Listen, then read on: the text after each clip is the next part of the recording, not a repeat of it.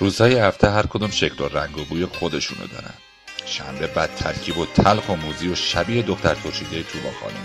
دراز و لاغر با چشمه ریز بد یه شنبه ساده و خر و برای خودش علکی اون وسط میچرخه.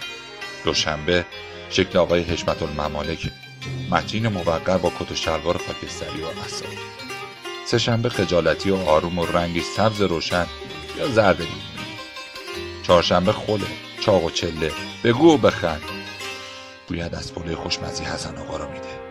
پنجشنبه بهشته. جمعه دو قسمت داره. صبح تازورش زنده و پر جنب و جوش مثل پدر پر از کار و ورزش و پول و سلامتی. اما رو به غروب سنگین و دلگیر.